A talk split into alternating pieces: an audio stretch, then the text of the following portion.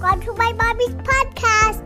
This podcast is sponsored by Genexa, the first ever organic and non-G M O medicines ever available.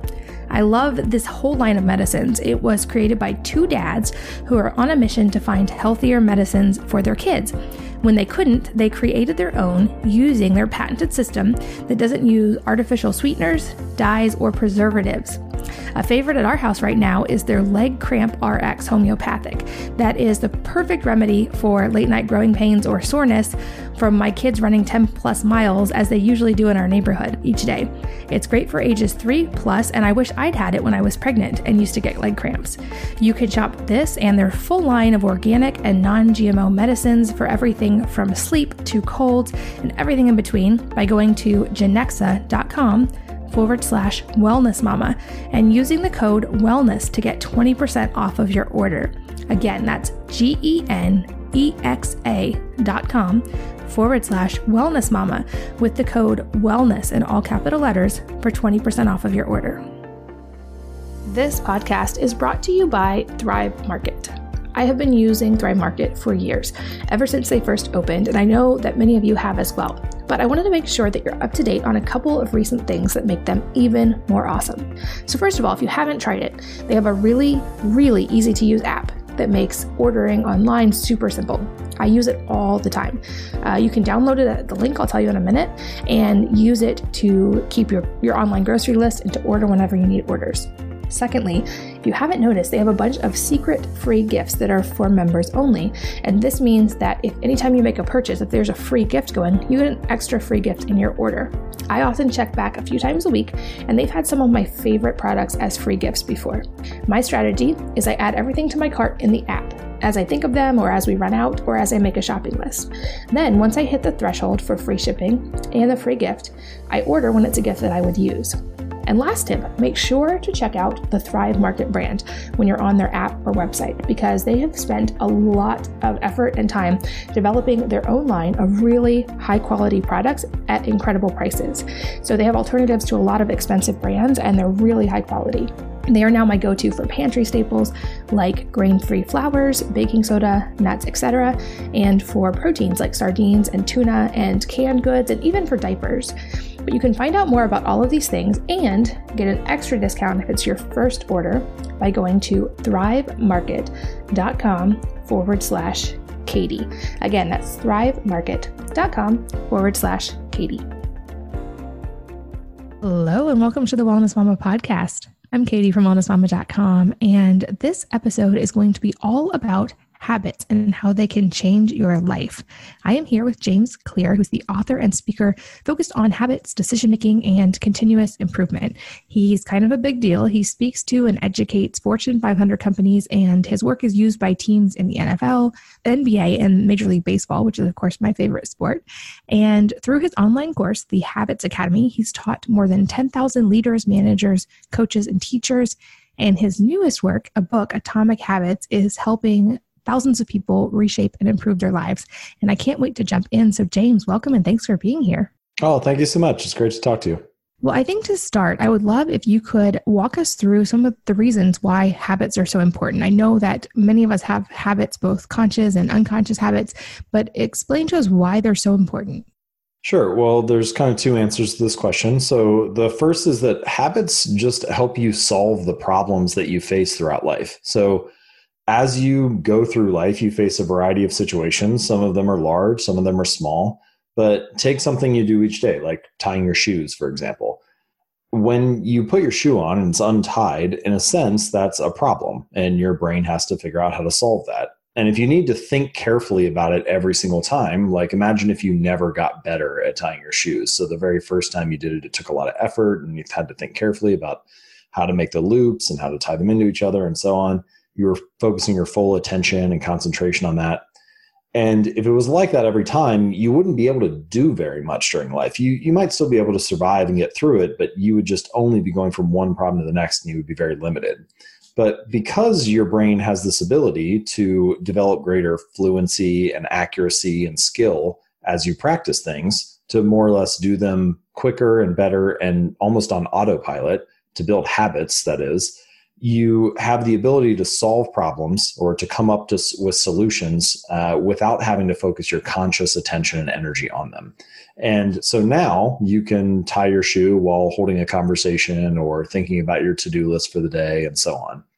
And that's kind of the purpose of habits, is that they allow you to apply solutions to repeated or recurring problems that you face. And whenever the context is the same, like looking at a shoe untied on your foot, you can kind of pull out that script, that cognitive mental shortcut, and apply that, and you can do it without thinking. And so that's kind of the first purpose of habits and the first reason that they're important.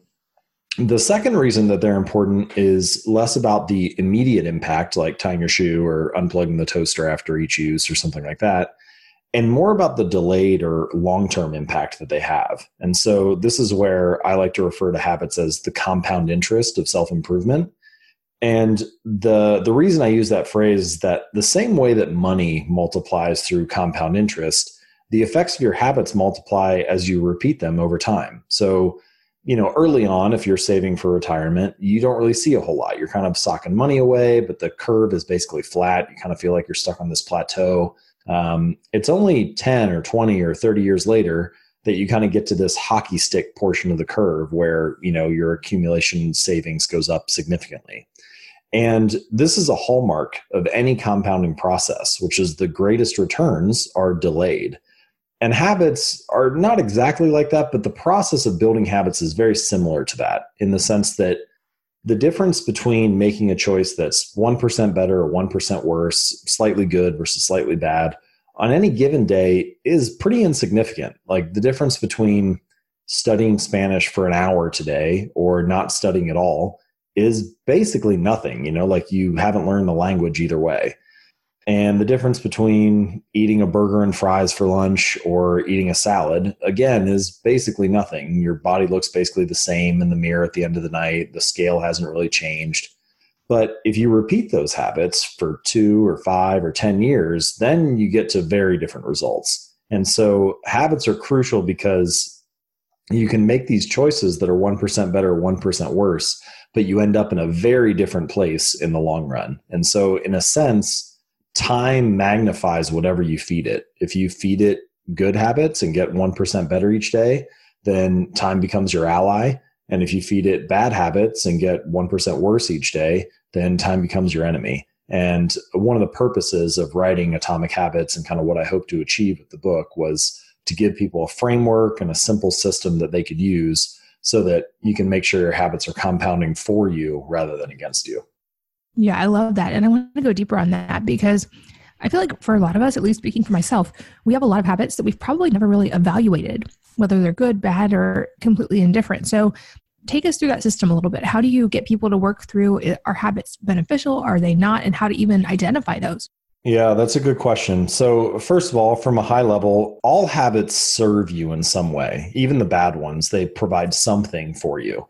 But a good way to distinguish between what is a good habit or a bad habit, what is a productive habit or an unproductive habit, is by the ultimate outcome that it provides and not the immediate way that it serves you. So for example, you can think of pretty much every behavior as producing multiple outcomes across time. Like the, the immediate outcome of eating a cookie, for example, is pretty favorable. It's sweet, it's sugary, it's tasty, you enjoy it. But the ultimate outcome, if you repeat that habit for weeks or months or years, um, might be unfavorable or unhealthy. For good habits, it, in many cases, it's the reverse. Like the immediate outcome of going to the gym is that it requires some effort and energy, a little bit of sacrifice, you sweat, you have to work hard. But the ultimate outcome, if you repeat that for weeks or months or years, is favorable. And so a lot of the battle of building good habits and breaking bad ones is about figuring out how to take those long-term consequences of your bad habits and pull those into the present moment so you feel a little bit of the pain right now, and the long-term rewards or benefits of your good habits and pull those into the present moment so it feels good right now and you have a reason to repeat it. So that's just about the distinguishing between like what is a good habit, what is a bad habit, what do we even mean when we say that? Now, as you mentioned, many people are not aware of their habits to start with. Like we're, this is kind of a hallmark of habits. You know, once a habit is formed, you can do it more or less without thinking. And because you can do something or apply a solution on autopilot, you aren't even really aware of it half the time. And this is why I recommend using what I call the habit scorecard, just kind of as a first step or a simple like way to start to get a handle on what your habits are and whether they're benefiting you or not. So habit scorecard is pretty simple. Uh, you start at the beginning of your day and just write down in as much granularity and detail as you can each behavior that you perform. And then uh, you assign a plus sign to it if it's a positive habit, a minus sign if it's negative, or just an equal sign if you think it's like fairly neutral. So for example, you might say, I wake up, uh, I turn off my alarm, I check my phone, I get out of bed, I make the bed, I go to the bathroom, take a shower, get on the scale, brush my teeth, get dressed, so on. And you go like all the way through your day as detailed as you can. And once you have that list, you kind of are suddenly aware of all these things that you're doing that often you just don't even think about. And then if you look at that list and you say, okay, you know, I wake up, that's fine, that's positive or neutral. Um, I turn off my alarm, that's fine. Uh, I check Instagram. Should I be checking Instagram before I get out of bed? Well, probably not. Like that might be a, a negative habit. Then you get out, you make your bed, that's positive, and so on. You go through your day. And the point of this exercise is not really to change anything right away. It's not to judge yourself for your faults or to like praise yourself for your good habits. It's really just to get a handle on where you actually are, to become aware of what's actually going on on a day-to-day basis. And once you've done that, you know, this is a fairly simple exercise. You could certainly do it in a half hour or less, uh, maybe even ten minutes or less, depending on how detailed you wanted to get. But those ten minutes are pretty well spent because now suddenly you have like an honest conversation with yourself about what am I doing each day and are those things benefiting me? And then once you know that, you have a lot of choices on where to go and how to shape and improve your habits. That makes sense. And I want to call out an uh, elephant in the room and have you address it early on, because there is this perception that you can never truly break a bad habit or um, that that's a very difficult thing to do. And then there's a million theories of how long that takes and uh, if it's even, you know, long-term possible. So let's go through that a little bit right now. Is it possible actually to break a bad habit? Well, so the short answer is yes. Uh, it's not easy, uh, and different strategies have different levels of effectiveness. So first of all, and this is uh, this is kind of a side note, and I don't want to get trapped on this path too much, but there's a variety of interesting research uh, that's happening in the medical community right now that's actually like rewiring the brain so that bad habits are kind of like actually eliminated on a neurological level. So some of those are uh, pharmaceutical pharmaceutical drugs that are being used, typically with drug addicts, um, that can help reverse some of the cravings that people have. And then other ones are uh, what's called uh, T M S, which is like a magnetic resonance machine where you, you basically put this magnet over the patient's brain and um, effectively turn on the neurons that are in like decision-making uh, portions of the brain that are responsible for resisting temptation. And uh, suddenly many people who have had uh, depression or addiction or a variety of bad habits feel like this flip has been switched and uh, or this uh, switch has been flipped and uh, and they're able to turn their, their bad habits off. So that's very early stages. It's definitely not a magical like panacea, uh, but it'll be interesting to see where that goes over the next ten years. Now, for the rest of us, whether you're, uh, for most people who are just dealing with a, a bad habit, there are a variety of ways to think about this and to resolve it. So I like to break habits into four stages. Uh, cue, which is like the trigger that prompts you to do the behavior. The craving, which is the prediction that comes afterward. So the craving is usually what we think about when we think about bad habits, like I'm craving a donut or I crave a cigarette or so on. But all behaviors actually are preceded by some kind of craving or prediction. Then there's the response, which is the actual behavior itself. Uh, and then finally, there's the reward or the benefit that you get for performing the behavior. And when it comes to breaking a bad habit, I think the most effective places to focus are the first stage and the third stage. So the first stage is the cue. So you want to reduce exposure to the cues that prompt your bad habits. So for example, if you're trying to lose weight and stick to a diet, then don't follow a bunch of like, you know, unhealthy food blogs on Instagram. Um, you're being triggered to, you know, to eat sweets all the time. If you want to spend less money on uh, electronics, then don't follow YouTubers who do like unboxing videos or the latest tech review blog. Same thing. You're kind of being prompted to do the thing you're trying to resist. Common examples like don't keep sweets in the house, or if you uh, feel like you watch too much television or spend too much time on Netflix, then just look at the like living room. Where do all the couches and chairs face? They all face the T V. And so you could put your television inside like a wall unit or a cabinet and, you know, have it behind doors so you're less likely to see it.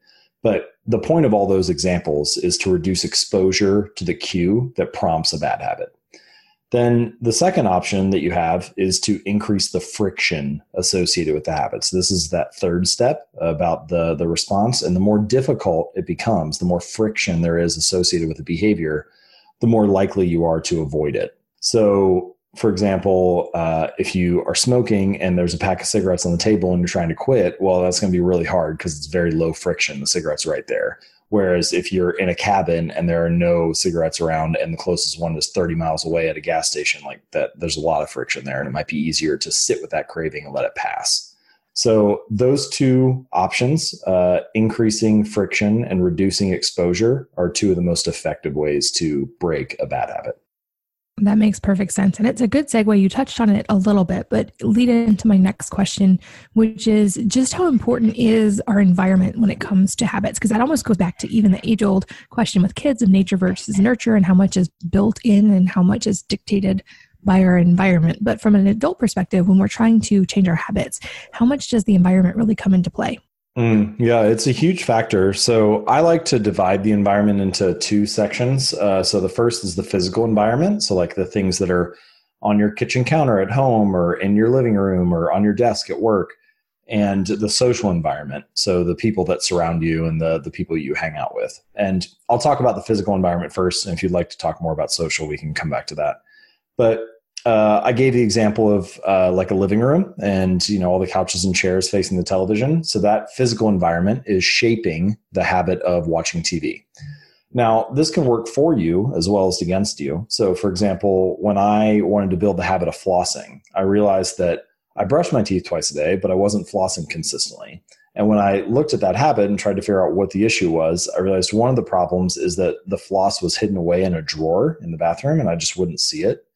And so I bought a little bowl and I put it right next to my toothbrush, and then I put the floss in the bowl.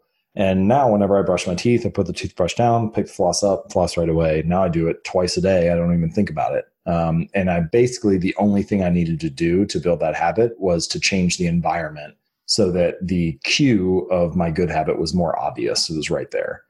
Um, same thing when I wanted to uh, eat more fruit. We used to buy apples and put them in the crisper in the bottom of the fridge, and they would be tucked down there, and I would forget they were in there, and they would go bad after like two weeks. And then uh, I would have to throw them away and be annoyed, wasting food and wasting money and so on. So again, I just bought like a display bowl and put them right in the middle of the counter and then had the apples there. And now I'll eat them in two days or three days and they're, you know, gone right away. And that again was just, that habit was mostly just a change in what was obvious or available, what was visible in the environment. And um, so this is one of the key ways that physical environment can shape your habits, is by making it obvious uh, what to do and where to do it. The the second thing that I'll add to this that can be an important caveat for building good habits is your current habits, over time, they become tied to a particular context. And so, for example, uh, for one person coming into the context of their living room and their couch, the couch might be the place where they sit down and read for an hour each night. For another person, the couch might be a place where they sit down and watch their favorite T V show and eat a bowl of ice cream. And the habits become tied to that context overall. And so if you try to insert a new behavior into the same context, for example, if you try to say, all right, you know, I've been watching too much T V and eating ice cream, so instead I'm going to, um, I'm going to try to journal for twenty minutes each night, and I'll do that on my couch. Well, you go in there and you sit down, and there's kind of this like subtle, non-conscious pull back toward the habit that's associated with that context. You know, you find yourself turning on the T V, even though you're, though you're like, man, I really wanted to journal. I, I was hoping I would be able to do that habit instead. And what happens is that you're basically trying to overcome your associations with that context. And for this reason, it's often easier to start a new habit in a new environment, one that you don't have uh, current um, associations built in already. So if you want to start that journaling habit of journaling for twenty minutes, it might be more effective to, say, pick a coffee shop that is outside your office that you don't usually go to. And so you finish work, you go into the coffee shop, and your new routine becomes, as soon as I walk in the door, I turn off my phone, and then I sit down at a table and I journal for twenty minutes. And that pattern, that routine becomes the thing that happens there. This becomes like the journaling coffee shop. And, uh, you know, of course, if you can't do it with like a shop or something like that, or if you don't have an entirely different room where you can perform the new habit, you can still do it with like what I would call an activity zone. You know, like you could buy uh, you could buy a chair and put it in the corner, and that chair becomes the journaling chair. And it's the only thing you do in that chair. But my point here, the overall point, is that your environment, one, shapes your behavior by prompting you to do certain things. And two, over time, that context becomes associated with certain habits. And so it's often easier to build a new habit in a new context rather than trying to overpower the associations that you already have with your current context. And if you employ those two strategies, then you'll often find that your physical environment can kind of nudge you in the right direction. That makes sense. And another thing I'd love for you to kind of put to rest is the, the great debate on how long does it actually take to form a habit? Because I know I've read at least probably six different theories online of how long it truly takes to create a habit. So what's your take on that? Yeah. So this is one of the most common questions that I get. Uh, you'll see all kinds of things, right? You'll see twenty-one days, thirty days, sixty-six days. There was one study that showed that on average, it took about sixty-six days to build a habit. Even within that study, the range was quite wide. So something simple like drinking a glass of water at lunch each day would take, um, you know, a couple weeks. Something really complicated like going for a run uh, after work every day might take seven or eight months. But the range was was very wide. Now, as a general rule, thinking, oh, this is going to take me a few months to build a habit, I, that's fine, I think. You know, like you you should be not focused on, oh, let me just do this for twenty-one days and then I'll be done. But there's kind of a larger problem with that question, which is the implicit assumption behind the question, how long does it take to build a habit? Is, well, how long until I can stop working, or how long until it's easy, or how long until I don't have to try anymore? And the honest answer to that question is forever, because if you stop working on a habit, if you stop doing it, it's no longer a habit. And so I think we need a shift from seeing this as like, habits are not a life's, uh, like a, a finish line to cross. Habits are a lifestyle to be lived. And if you view it as a lifestyle, then you start to see the reason to pick a one percent change or a small improvement, something you can actually stick with in the long run, because uh, you're really looking for something that's sustainable and that can be reliably done day in and day out for the rest of your life, or for as long as you want to do it. So that's the first piece. The second answer to that question, though, is that there really isn't anything about time passing that makes a habit stick. What makes a habit stick is the number of times that you have done it. You know, like you could do thirty days could pass and you could do a habit once, a behavior once, or you could do it a thousand times. And, um, you know, think about the habit of pulling out your smartphone. How many days did it take you to build that habit? Probably not that many. I mean, we, the average adult pulls their smartphone out over one hundred fifty times a day. So if you're doing something that many times, if you're performing that many repetitions, then you often find that the habit sticks much faster. And uh, that, I think, is another lesson or another deeper insight about how habits work and what's important, which is that it's not really about the time. It's more about putting in your reps. And once you realize that, you can maybe release a little bit of the tension or a little bit of the worry about, oh, you know, like, have I done this for thirty days or something like that? and stop worrying about the time that has elapsed and start focusing more on the work that has been done and on how can I put my reps in today? Because if you put your reps in today and you show up tomorrow and you do the same, before you know it, you will have a habit that's been formed. Yeah, I love that. And I'm curious in your work with all of these people over time, if there are patterns that have emerged or that you've seen for the most impactful habit and how to identify those, or does it really vary from person to person? And if so, how how can someone identify what their most impactful habit changes will be? Yeah, that's a really good question. So of course, as you would expect, it does differ between person to person, but I think there are still some lessons we can draw on the whole. So sometimes these habits that are like the highest value or the highest leverage are referred to as keystone habits. And um, one way to think about it is it's kind of like the one or two habits that pull the rest of your life in line. So for me personally, uh, weightlifting is a great example. You know, like I go to the gym and I work out and yes, I get the benefits of exercise, but it also does like all of these secondary things. You know, it'll, um, it improves my health. It helps me sleep better at night because I'm tired from the workout, which means I wake up the next day and I have better energy to and focus. Uh, I get kind of this post-workout high for about an hour or two where I'm like very focused and uh, can pay attention well to whatever the next task is. I tend to eat better when I work out, which is interesting because like you could say, well, you worked out, maybe you could just like let it slip a little bit, but it ends up making me think like, oh, I don't want to waste it. And so I, um, so I end up eating healthier. And at no point was I trying to build better sleep habits or nutrition habits or focus habits or energy habits, but all of those things kind of like came as a natural side effect of this one keystone habit of working out. Some other common keystone habits that you'll hear people talk about uh, for performers, whether it's athletes or comedians or musicians, Uh, visualization is a common keystone habit that, you know, if they visualize how the performance is going to go, then they find that they kind of get off on the right foot and things get started uh, better. Meditation is a common keystone habit that a lot of C E Os and executives will talk about. If they get their ten minutes of meditation in, in the morning, then the rest of their day kind of seems to go more to plan or they can handle the problems better.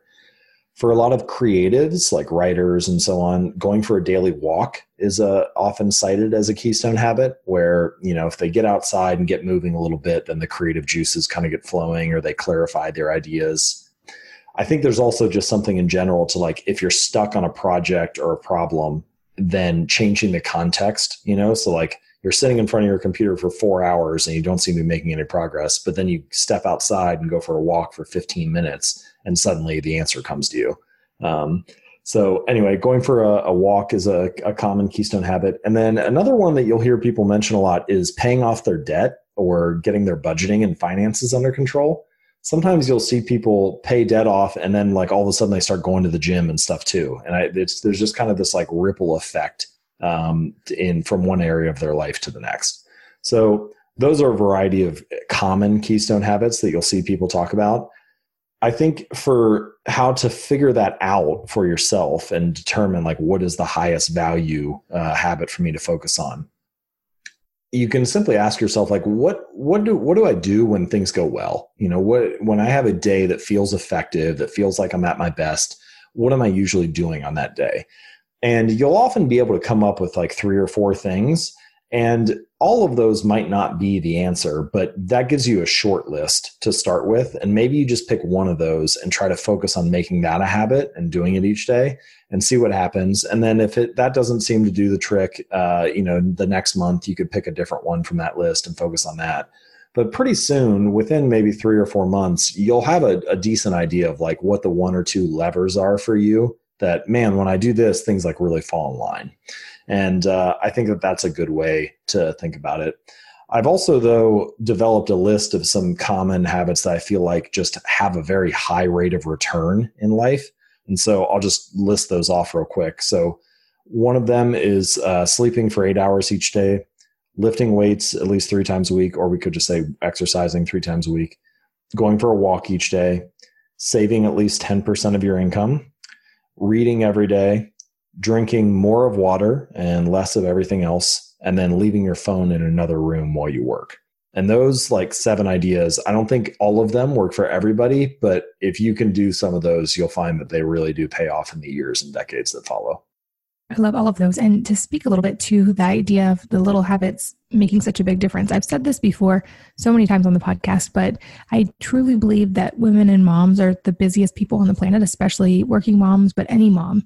Um, and so I feel like we especially can benefit from systems or anything that allows us to take some of that mental stress off, because what I notice with moms especially is there's so much on our mind at all times that we're constantly juggling. So even if we are handling everything, so often we feel stressed all the time. And in my own life, I can now say I'm not at all stressed most days, but it's because I've put systems in place and I've basically created good habits according to like the way you've taught it. I've created habits that have let me not have to worry about things when it's not their time to be worried about. And I know this was a long process for me. And so I'm wondering for those who are trying to implement these habits and trying to work through this, if you can give some tips on staying motivated, because that seems to be the friction point. Like, it's easy to want to jump in and start to create new habits, but the motivation to stay, to stick with it until that habit is actually formed can be really tough. So do you have any insight or tips there? Oh yeah, it's a great question. It, it can be really hard. Um, so There are two ways to think about this. So the first is, uh, and I cover this in, I've got a whole section on it in Atomic Habits for the fourth, what I call the fourth law of behavior change, which is make it satisfying. And this is just from a biological standpoint, and then I'll break it down into practical action steps. So biologically speaking, your brain wants to repeat things that feel good, uh, that provide some type of satisfaction or enjoyment. So it's kind of like whenever the ending of a habit or a behavior or an experience is positive, it's like this little signal to your brain that says, hey, this felt good. You should do this again next time. And the key aspect there is it's really about the speed with which you feel satisfied. So for example, uh, products are a great, uh, are kind of a great example of this. Like, um, common one is toothpaste. There's There's no reason that toothpaste has to taste minty. It doesn't make the toothpaste like more effective at cleaning your teeth. It could just be a, a paste um, or something. But the mint flavor makes it more satisfying, more enjoyable for you to brush your teeth and use that. And because it provides this immediate satisfaction, you're more likely to show up and use it again. Um, more common example, a couple years ago, B M W uh, added this little feature to some of their cars where if you pressed on the accelerator, it would actually pump additional engine growl or engine noise into the speakers of the car. So it like sounded uh, more satisfying, like you were accelerating more, um, sounded more like a race car, I guess. And, uh, and so the point there, those examples are ways of making an experience more immediately satisfying. And because it's more immediately satisfying, you want to repeat it again. All right, so that's the how the process works in your brain for getting a habit to stick, for getting you to remain consistent. So how do we translate that into daily actions or habits? Well, a lot of the time, the habits that we're looking to perform are what I would call kind of habits of avoidance, like don't drink alcohol for thirty days, or don't spend money on Amazon, or uh, go out to eat less and cook more meals at home. And the hard part about a lot of those habits is that when you're framing it in that way, you're only thinking about resisting something like not spending money or not going out to eat or not drinking. And it, it's inherently difficult for habits like that to feel satisfying because it feels like all you're doing is resisting temptation. So I think a more effective way to get habits to stick in the long run is to kind of flip that on its head and focus on a way to make it immediately satisfying in the moment. So for example, one of my readers, he and his wife wanted to eat out less and cook meals at home more. And so what they did was they opened up a savings account and they labeled it Trip to Europe.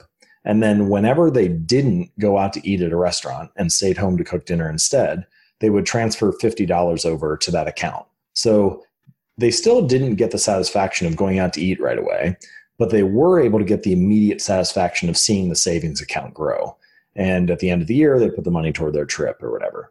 And that's a good example of a way to add a little bit of immediate satisfaction to something that would otherwise feel like you're resisting. And again, when a behavior is immediately satisfying, you have a reason to repeat it again in the future. So, so that's the first answer, is try to find a way to make it immediately satisfying in the moment. And um, also, I should just say, oftentimes schools and teachers and kindergarten classrooms and so on will do this type of thing all the time, right? Like anytime the child does their like daily reading, they get like a reading star put on the chart or something like that.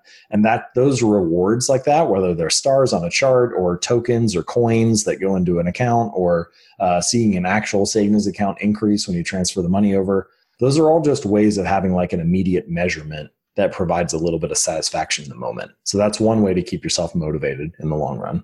And I have a bunch of other examples about that in the book.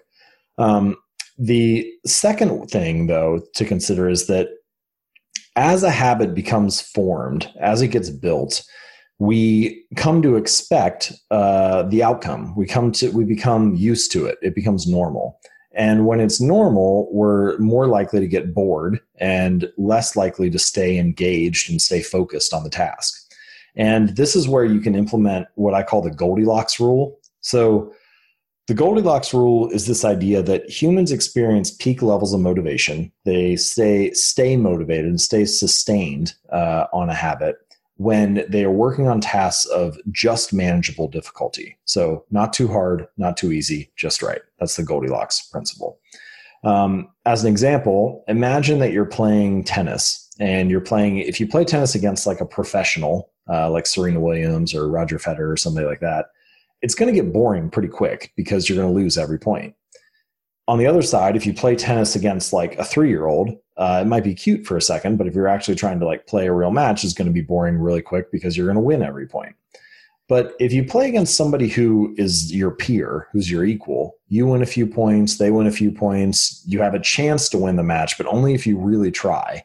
That's like the most motivating level because it's right on the edge of your ability. And what you find with many habits is that people fall into one of two traps. Either they start and they they start doing the same thing and they never advance. So then it becomes so easy that they get bored with it and then they just give up. It just like fades away because it's boring. Or they advance too quickly. So like going to the gym is a classic example. You like go, you add maybe five pounds each time, and then you turn around like eight weeks later and it's too hard and you're like, you feel frustrated because you're no longer making progress and so on. And uh, they go up too quickly. And so then it gets boring because it feels like they're just failing every time.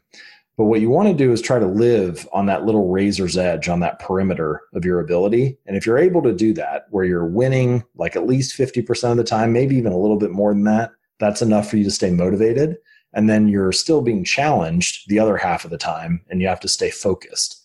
So scientists have quantified this, and they found that it's about four, maybe four to five percent uh, beyond your current ability. Now, in daily life, it's really hard to know. You know, how am I meditating four percent harder than I was yesterday, or am I writing four percent better than I was yesterday? Um, it's challenging to know that, but I think still as like a guiding principle, or this idea of, okay, you know, I've been doing this habit for a little while. How do I advance just a, just a touch, right? Just a little bit more than what I was before, so that I'm being challenged still and have a reason to stay engaged and stay focused.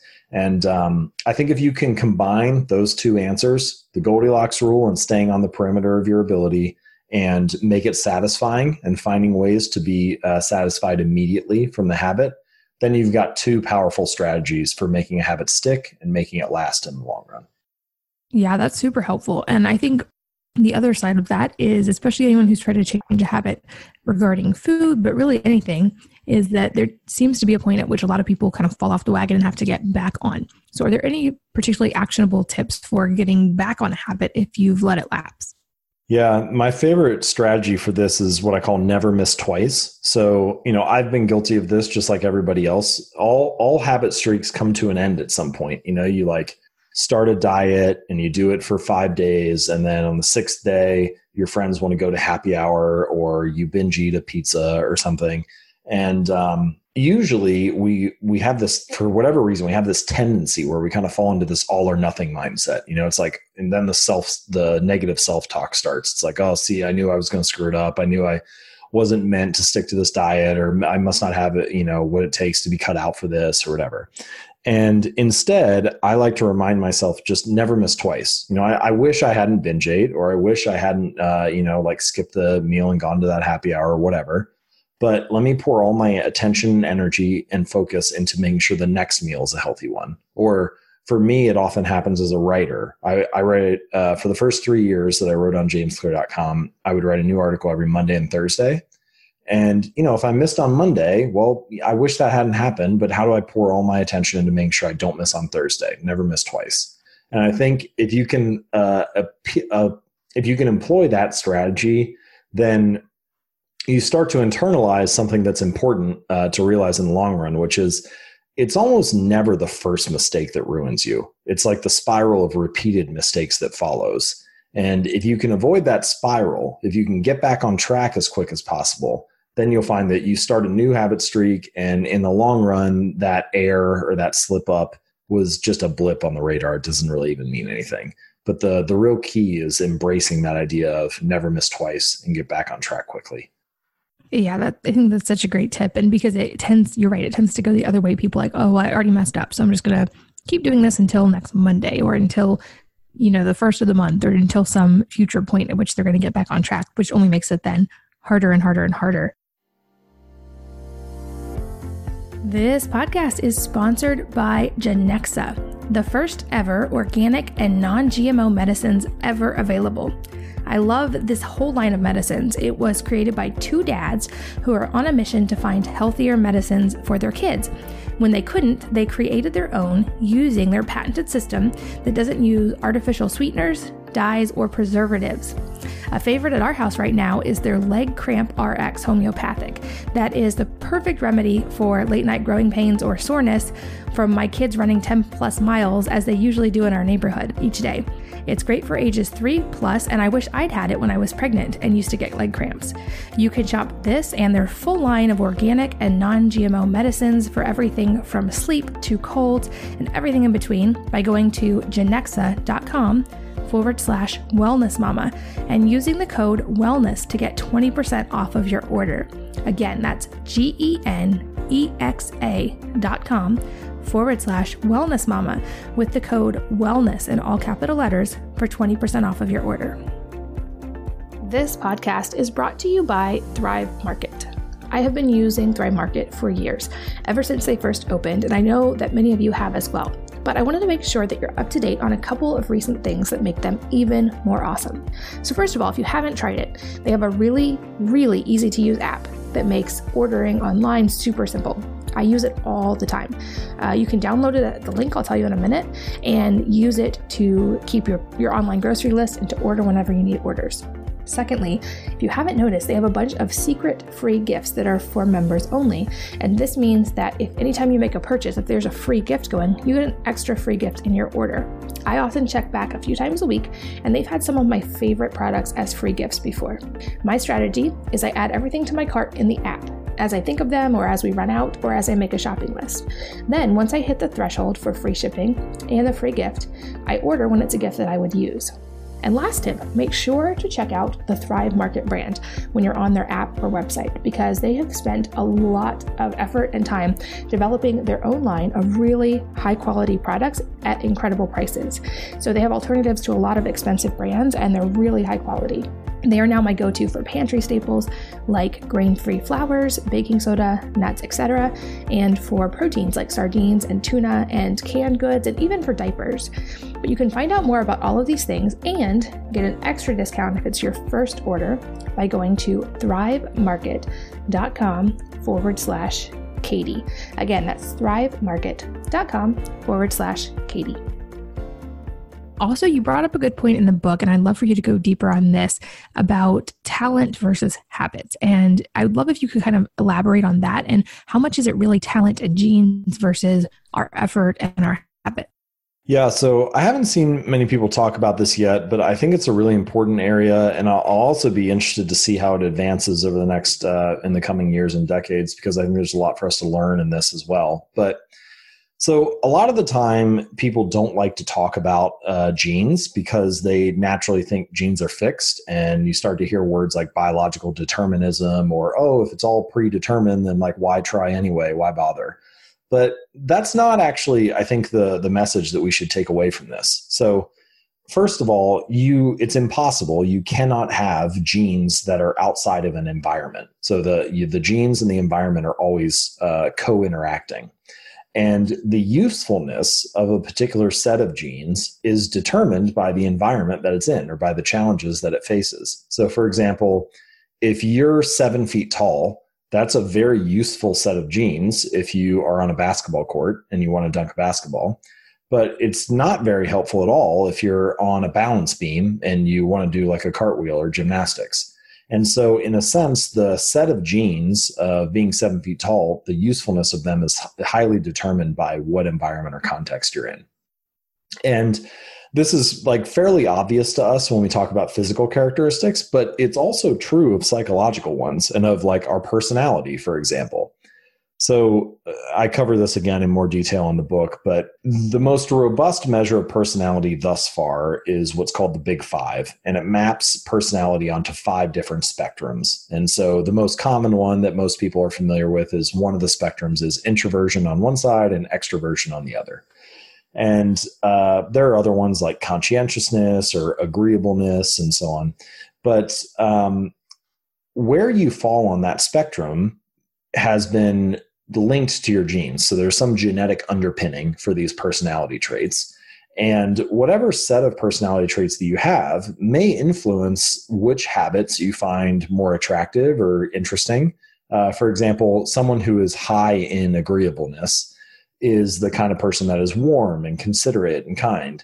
And you might imagine if somebody has genes that predispose them to being warm and considerate and kind, then they might find might find it easier to build a habit of like writing thank you notes, for example, or to build the habit of like getting friends together to hang out on the weekend or something like that.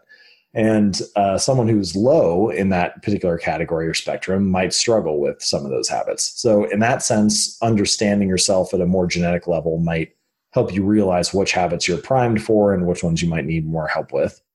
But the second thing that it does is that it can help inform your strategy. In other words, it can tell you where you might need to apply more effort or which strategy might be more useful for you based on what comes naturally and what doesn't. So for example, if someone is like low on conscientiousness, then they tend to be less orderly or less organized. Well, if you're the type of person who isn't very orderly and organized, then you're probably less likely to like just remember to do it or to make a to-do list or something like that. And you might benefit more from uh, some of the environment design strategies, which I talk about in chapter six and twelve. And we talked a little bit more about it uh, during this conversation as well, because being in an environment that reminds you to do it uh, or being in an environment in an environment that uh, nudges you in the particular direction is helpful if you have that kind of personality where you're more prone to be spontaneous or chaotic or just kind of like doing stuff, um, you know, on a whim. And so having a structured environment could be more helpful for you because you're less likely to just remember to do it. So um, there are a variety of ideas there, and I haven't really been able to tease out all of them, but I think there's definitely some insight there in like understanding yourself and your personality and what genes um, are predisposing you toward. But your genes don't predetermine what you uh, what you can accomplish or what you're going to do. They simply determine your areas of opportunity, uh, you know, like which basically how high your ceiling is in a particular area. Now, whether you capitalize on that is determined by how much work you put in and what you're, um, you know, what you're spending your time on. So the punchline of that section is that genes do not tell us not to work hard, that it's just all predetermined and there's no reason to try. Instead, they tell us where to work hard. They don't they don't eliminate the need for strategy. They inform our strategy. And by understanding yourself at a deeper level, you can more accurately determine how to approach your habits and which ones to focus on. I love that. And I think another point that you make so well in the book um, is, like you mentioned in the beginning, the value of those little tiny changes that add up over time, because I think the temptation can often be, especially around New Year's or any time, but the idea of I'm going to make these massive changes and I'm going to stick to them all at once and my whole life is going to be different. And you make a really compelling case for actually it, you're more likely to make those changes if they're small and consistent versus these massive changes all at once. So can you speak to that? Like give people kind of some insight there on how small can a change be and still be a very useful long-term habit? Well, so I like to recommend people employ what I call the two-minute rule. And the two-minute rule is basically, it just says, take whatever habit you're trying to build, and scale it down to just the first two minutes. So read thirty books a year becomes read one page, or do yoga four days a week becomes take out your yoga mat, or go for a run uh, becomes put on your running shoes. And this sounds like kind of silly to people sometimes, because they're like, well, you know, I know the real goal is to actually run each day. It's not to put on my running shoes. So like, why would I bother doing that? But if you feel that way, then I would encourage you to actually limit yourself to just the first two minutes. And I, I have a, my favorite story of this. I have a reader who ended up losing over one hundred pounds. And the way that he did it, or one of the things that he did, was he went to the gym each day, but he didn't allow himself to stay for longer than five minutes. So he would drive to the gym, get out, do like half an exercise, get back in his car, drive home. And it sounds silly to people at first, but what you realize uh, after you think about it a little bit more is that he was mastering the art of showing up. And this is a crucial, fundamental thing that all habits have to go through for you to actually get to where you want to go, for you to achieve this, whatever this big ambitious thing is that you ultimately want to get to. Um, the core lesson is that a habit must be established before it can be improved. If you don't master the art of showing up, then you don't actually have anything to optimize. And so by being the type of person who went to the gym for five minutes each day, he turned around six weeks later and was like, you know, I'm coming here all the time. I kind of feel like staying a little bit longer, which of course is exactly the opposite of how most people people feel when they try to change their habits. They usually are something like they get super motivated. They do some really intense workout program. They go for forty-five minutes to an hour. They're sweating like crazy. And they do this for eight days and then they burn out, and then they turn around three months later and they're like, oh, I need to get in shape. But by taking it from the complete opposite side of the spectrum, by mastering the art of showing up, by scaling it down to just the first two minutes or less, you can become the type of person who does that each day, or who shows up each day. And once you're the type of person who shows up, then you have a lot of options for improving. And so I think that that's like a much more useful way to focus on making changes, is how can I master the art of showing up and be the type of person who is there every day? And once I'm the type of person who's there, even if it's only for two minutes, then I can become the type of person who does it better. I love that. I think that's such good context. And for someone listening, I definitely would recommend the book, and that'll be linked in the show notes. I know it's available everywhere books are sold, but for someone who's listening and realizing some of these patterns in their own life and wanting to make changes in their habits, can you recommend a good starting point? I mean, obviously reading the book, but beyond that, um, where would you recommend they take that first baby step? Yeah, that's a good question. So I think we talked a little bit about keystone habits and figuring out like which area is uh, kind of the highest level one for you, or the the area that might make the biggest difference in other areas of life, kind of ripple out. So I think if I was going to recommend a way to start, I would say, first of all, just pick one habit. Secondly, uh, think a little bit about what those keystone habits might be. Like, what are the areas where things go well for you and they kind of ripple into others, and just pick one of those. And then the third thing would be to utilize this idea of the two-minute rule and scale it down to something really easy that you can show up with each day. And then once you have that, so say it's like, I've decided that actually it's the habit of reading and I'm just going to read one page.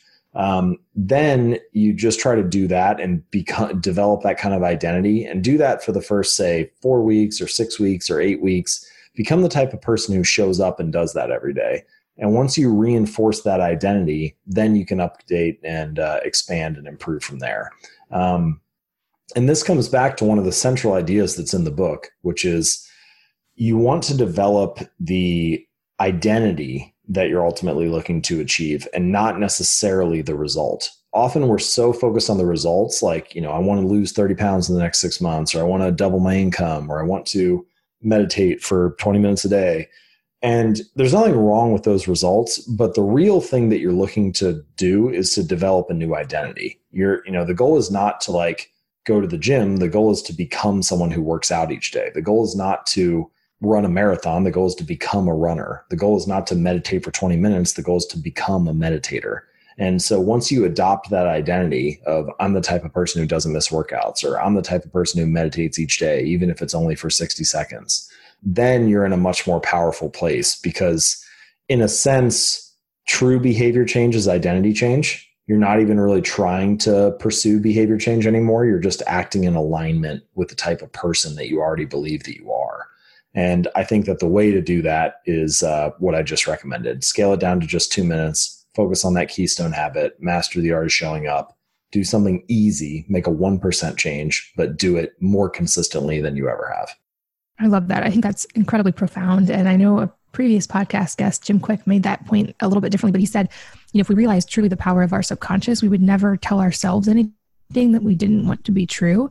And I think you make a great point about how to do that in an active way, how to reframe your identity and to become that person versus just focusing on a goal that is external, actually shifting your internal focus. And I think that makes total sense of when we really would see profound changes, or when we're able to shift our perception of ourselves and our the standards to which we hold ourselves and how we view ourselves. Um, so I love, I love that. I love that. I think that's such an amazing point that you just made. Oh, thank you. Yeah, I think it's crucial for the the process of long-term change. Ultimately, what you're looking to do is reinforce your desired identity uh, to become the type of person you you want to be, rather than to achieve any individual result. Absolutely. And I can't believe we've already almost flown through our entire hour together. But a question that's a little bit unrelated that I love to ask somewhat selfishly at the end is if there is a book or book besides your own, obviously, that's really made a profound impact on your life. I'm an avid reader, so I'm always looking for new ideas. Sure. So I'll give you, uh, I'll give you three actually. Um, so The first one is uh, called Manual for Living by Epictetus. It's one of those Stoic philosophers and one of those ancient texts. Uh, it's pretty short. You can read it in like an hour. It's very accessible and easy to read. It's not going to be the type of things that you've never heard. Like it's, you know, things like uh, focus on what is within your control, not what is outside of your control. But they're lessons that have stood the test of time for two thousand years, and we all need to be reminded of them every now and then. So it's a good way to spend an hour. So that's called Manual for Living by Epictetus.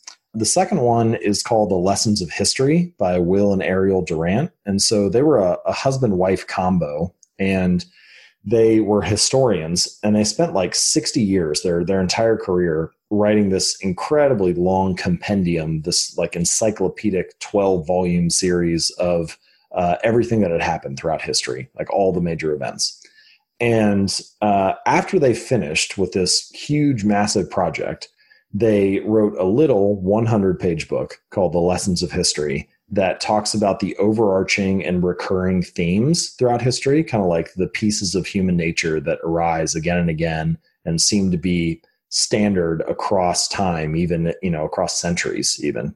And so uh, as someone who's very interested in habits and human behavior, I think that's a cool little insight into uh, how we operate and uh, ideas that that tend to last. And then the third and final one, I believe it's called Le- uh, Letters from a Self-Made Merchant to His Son. And I think it was written in the early nineteen hundreds, maybe nineteen tens, nineteen twenties. And uh, it's just a series of letters that this entrepreneur, this uh, father, wrote to his younger son, uh, who was in college when they started, and then like throughout the early years of his career. And um, they're just interesting lessons about business and some life lessons in there as well. And uh, you can tell that it's dated in some of the language and some of the uh, things that it says. But uh, there are also a lot of like interesting insights in there as well. So uh, I think those three, uh, Manual for Living, Lessons of History, and Lessons from a Self-Made Merchant to His Son, are all interesting books that a lot of people haven't checked out. I love it. I'm adding all of those to my reading list now. And for anyone who wants to continue learning from you, of course, I recommend getting the book. But where else can they find you online, and where can they jump in? Yeah, thank you. So if you'd like to just check out more of my work, you can go to james clear dot com. Click on articles. I have them organized by topic and category, so you can poke around a little bit and see what's what interests you. Um, and then if you'd like to check out the book, it's called Atomic Habits, an easy and proven way to build good habits and break bad ones. And you can find it at atomic habits dot com. And also on that page, there are some bonus materials. So there's like a guide on how to apply the ideas to parenting, a guide on how to apply the ideas in the book to business, Uh, a habit tracker template for tracking your habits, and a couple other things as well. Anyway, all of that is at atomic habits dot com. Awesome. And I'll make sure that link's in the show notes as well. But James, thanks so much for your time today. I think I really did love your book, and I'm so grateful you took time to be here with us today. Oh, wonderful. Thank you so much. I really enjoyed it. And thanks to all of you for listening. And I hope you'll join me again on the next episode of the Wellness Mama podcast.